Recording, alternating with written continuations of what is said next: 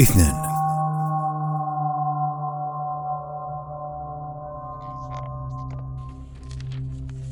كنت أضع أمام مكتبي نتائج الأشعة والتحاليل والفحوص التي أجريتها. وكنت أنظر إلى صور الأشعة صورة بصورة وأتمعنها بدقة. وأمر بإصبعي على كل ركن في الجمجمة التي تبدو ظلالها في الصور. لا أثر يقود إلى طريق تشخيص لا دليل. الصور جميعها طبيعية. الفحوص الإكلينيكية لا تلقي أي ضوء على الحالة. جميع الاختبارات تشير إلى شخص طبيعي مئة في المئة. الأمل الوحيد الباقي كان الرسم الكهربائي للمخ. ذلك الجهاز العجيب ناكفالوغرام الذي وصلني من أمريكا منذ أيام. كانت هنا فرصته الذهبية ليكشف عن إمكانياته.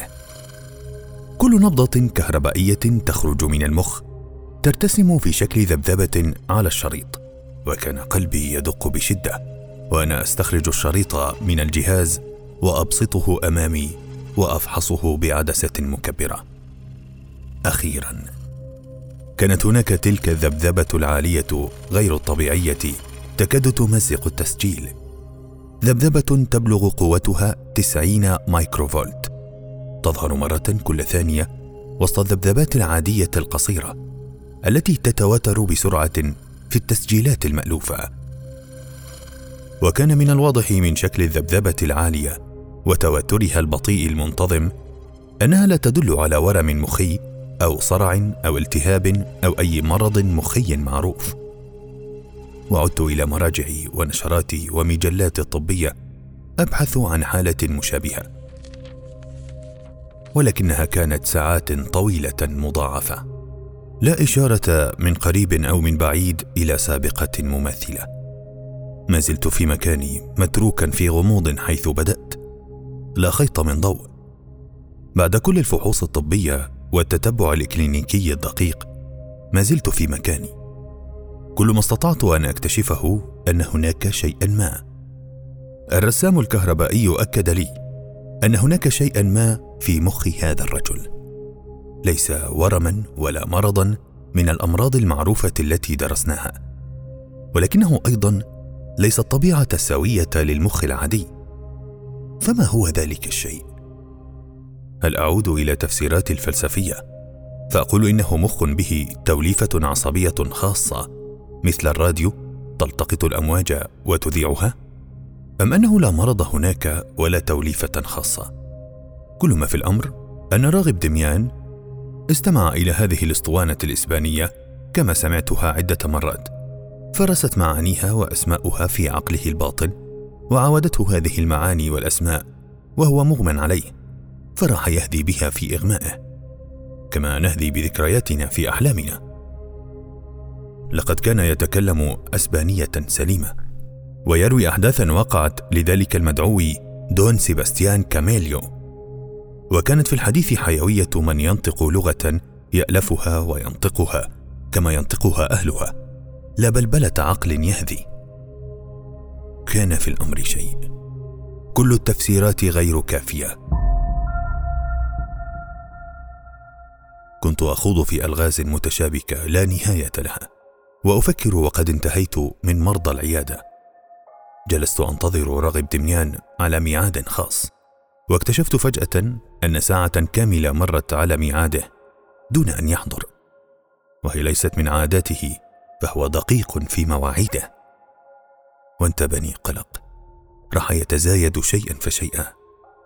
ورأيت نفسي أنتفض من مكاني وأختطف المعطف من الشماعة وأسرع بالخروج. وأمام المنزل خمسه عشر شارع ابن الوليد بحدائق قبة. نزلت من العربه ورحت أتلفت. كان في نفس العنوان الذي أملاه لي في ورقة الكشف. سألت البواب عن شقة المهندس راغب دميان فقال شقة اثنى عشر في الدور العلوي آخر دور في العمارة. كان المصعد معطلا فصعدت ستة أدوار على رجلي. كنت أصعد ببطء. وأتوقف من درجة لأخرى لألهث وألتقط أنفاسي. وبينما كنت أستند على دربزين السلم وأستريح لحظة لاحظت سلسولا من الماء نازلا على درجات السلم من فوق. صعدت درجة درجة مع هذا السلسول الغريب وأنا أنظر إلى فوق فضولا متطلعا أين مصدر هذا الماء؟ وكان الماء ينزل بشدة أكثر وأكثر. ويتصاعد منه البخار كلما صعدت مقتربا من مصدره مما يدل على أنه يتدفق من مصدر ماء ساخن. وأمام شقة 12 كان الماء والبخار ينسابان بشدة من تحت عقب الباب وانتابني القلق. فهذه شقة راغب دميان. ووضعت إصبعي على الجرس في التراب ودققت مرة ثم دقة أخرى طويلة. ثم رحت أدق دقا متواليا بانزعاج وأخبط على الباب لا مجيب لا صوت بالداخل سوى صوت حنفية مفتوحة يتدفق منها الماء بشدة ووقفت مسمرا في مكاني نهبا لخيالات متضاربة ماذا يمكن أن يكون قد حدث؟ ماذا يجري بالداخل؟ وما الواجب عمله؟ أظل واقفا هكذا أم أكسر الباب؟ أم أبلغ البوليس؟ ولم أجد حلا سوى أن أهرول نازلا أبلغ البوليس.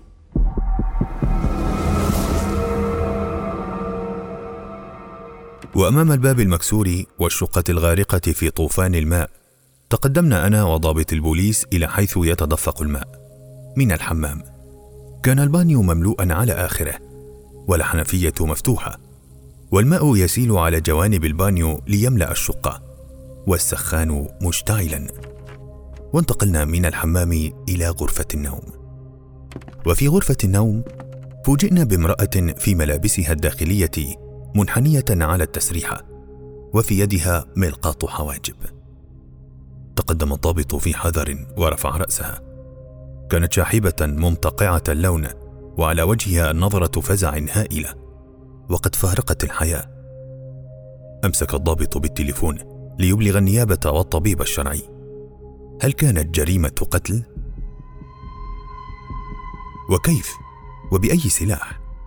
ولا نقطة دم واحدة ولا جرح ولا آثار خنق ولا دليل عنف أو اشتباك دموي الأثاث مرتب مما يدل على أن الميتة كانت في طريقها الطبيعي لتأخذ حماما وأنها أشعلت السخانة وفتحت الحنفية لتملأ البانيو وبينما كان البانيو يمتلئ كانت هي تجمل حواجبها بالملقاط أمام المرآة وكانت تجمل حواجبها في هدوء وهي تنظر في المرآة. حينما حدث فجأة أن تولاها ذلك الفزع الهائل الذي قضى عليها ماذا رأت في المرآة لتنقلب سحنتها كل هذا الانقلاب؟ لم تكن تقلصات وجهها تقلصات ألم وإنما كانت تقلصات خوف. كانت عيناها جاحظتين محملقتين وعند ركني فمها تلك الحركة العضلية التي تدل على الرعب. لمحت في إصبعها دبلة ذهبية. لا شك أنها خطيبته التي قال أنه في طريقه إلى الزواج بها. ولكن أين هو؟ أين كان طول الوقت؟ صورته على التسريحة يبدو فيها أكثر امتلاء ووسامة مما رأيته. لابد أنها صورة قديمة. أهو على علم بما حدث في شقته أم أنه لم يعلم بعد؟ وأين هو الآن؟ تسللت إلى حجرات الشقة الأخرى. حجرة صالون ستيل وحجرة أكل وحجرة مكتب أقرب إلى معمل منها إلى مكتب. مكتب صغير منزو في ركن وبقية الغرفة بها مائدة كبيرة مجهزة بحوض ومواقد وأرفف للمحاليل الكيميائية. وأنابيب اختبار وأجهزة تقطير وميكروسكوب موديل حديث قوته التكبيرية تزيد على عشرة آلاف مرة. وجهاز غريب معقد لم أفهمه. أغلب ظني أنه محول كهربائي ذا جهد عال. تحت الميكروسكوب يوجد شريحة بالفعل. ووضعت عيني على الميكروسكوب. كانت الشريحة لنسيج حي غريب يبدو أنه نسيج جنيني. ما الذي يجعل راغب دميان يمارس كل هذه البحوث المتشبعة في الكيمياء والتشريح والباثولوجي والبكتيريولوجي. وهو كما ذكر لي في العيادة مهندس كهرباء في وحدة أبحاث الراديوم في قصر العيني ما الذي يجعل بحوثه تمتد إلى كل هذه المجالات؟ كنت أشعر بدهشة يمازجها الارتياب. من هو ذلك المدعو راغب دميان؟ وما حياته؟ وما الذي يعمل بالضبط؟ كنت أكاد أشعر من فرط التفكير أن ورم المخ قد أصابني. وكان الضابط طول الوقت منكفئا على أرض الغرفة يفحصها ويدون ارقاما وملاحظات في نوتته. وأنا أفكر بدون أن أصل إلى حل هل أقول للضابط إنه مريض من مرضاي؟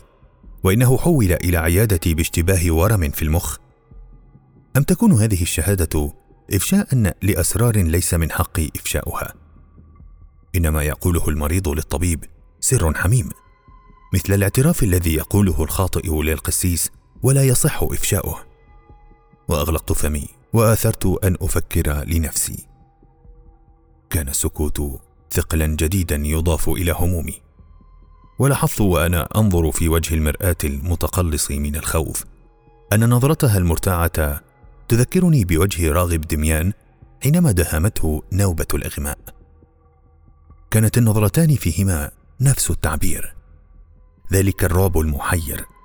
لكأنما أطلت العينان على سر رهيب مروع من تلك الأسرار المطلسمه وراء الطبيعة. وكنت أشعر برجفه وأنا أطل في العينين المفتوحتين وأوطي عيني بيدي حينما سمعت الضابط يقول أنت تعرف؟ فوجئت بنفسي أكذب في تلقائية. من الذي أعرف؟ صاحب الشقة. لا هذه أول مرة أدخل الشقة. ونظر الضابط في وجهي باستغراب فأردفت موضحا. جئت على استدعاء بالتليفون. قال لي المتكلم إنه مريض جدا وأعطاني العنوان. هل تستطيع أن تصف صوته؟ لا أذكر بالضبط. كانت العيادة ساعتها مليئة وأصوات الشارع تغطي على المكالمة. ولا أعرف كيف تورطت في هذه الأكاذيب واحدة تلو الأخرى. كنت أريد أن أحتفظ بالسر لنفسي. كنت أرى أن كل ما يجري في حياة هذا الرجل من حقي وحدي من شأني لا شأن لأحد به وكنت أشعر شعورا خفيا بأني أمام سر لا مكان للبوليس والنيابة فيه. وتسللت إلى غرفة المعمل من جديد. مشدودا إلى الجو العلمي الذي أحبه.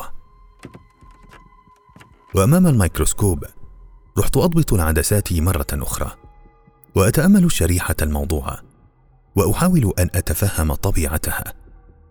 كانت أشبه بنسيج جنيني ولكني لم أستطع أن أتعرف على طبيعتها بالضبط في الثواني القليلة التي أتاحتها اللمحة المختلسة. وبحركة خفيفة من يدي سحبت الشريحة من تحت الميكروسكوب وأسقطتها في جيبي دون أن يلحظني أحد. ولم انسى أن أدس في جيب النوتة الحمراء الصغيرة التي وجدتها إلى جوار الميكروسكوب. عملية سرقه واضحة. ولكني لم أستطع أن أقاوم الإغراء. كانت رغبتي في معرفة الحقيقة تغفر أمام ضميري أي شيء. وارتفع صوت ضابط البوليس من غرفة النوم. في نقطة دم أسرعت خارجا لأراه ينحني على السجادة وفي يده عدسة يتأمل بقعة حمراء مستديرة لا يزيد قطرها على سنتيمتر. ولم أشأ أن أقول له ان ما يظنه بقعة دم ليس إلا بقعة مايكروكروم من الذي يستعمل في مس اللوز. وأثرت أن أتركه في غفلته ينسج جرائم ودماء لا وجود لها. وابتسمت وأنا ألمح زجاجة الميكروكروم على التسريحه وإلى جوارها أدوات المس. يستطيع الضابط أن يرسم بها مئات البقع الدموية والجرائم كما يشاء خياله الخصب.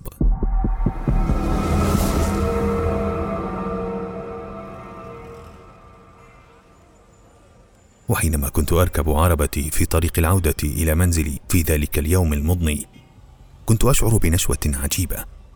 كلما تذكرت أني أحمل في جيبي اللغز تلك الشريحة التي سرقتها وعليها القصاصة من النسيج المجهول التي كانت الشغل الشاغل لذلك الرجل راغب دميان وكنت أضغط على البنزين متعجلا الوصول إلى المعمل. كنت متفائلا وكنت أتخيل أن المسألة لن تحتاج لأكثر من نظرة متأملة من عدسة ميكروسكوب.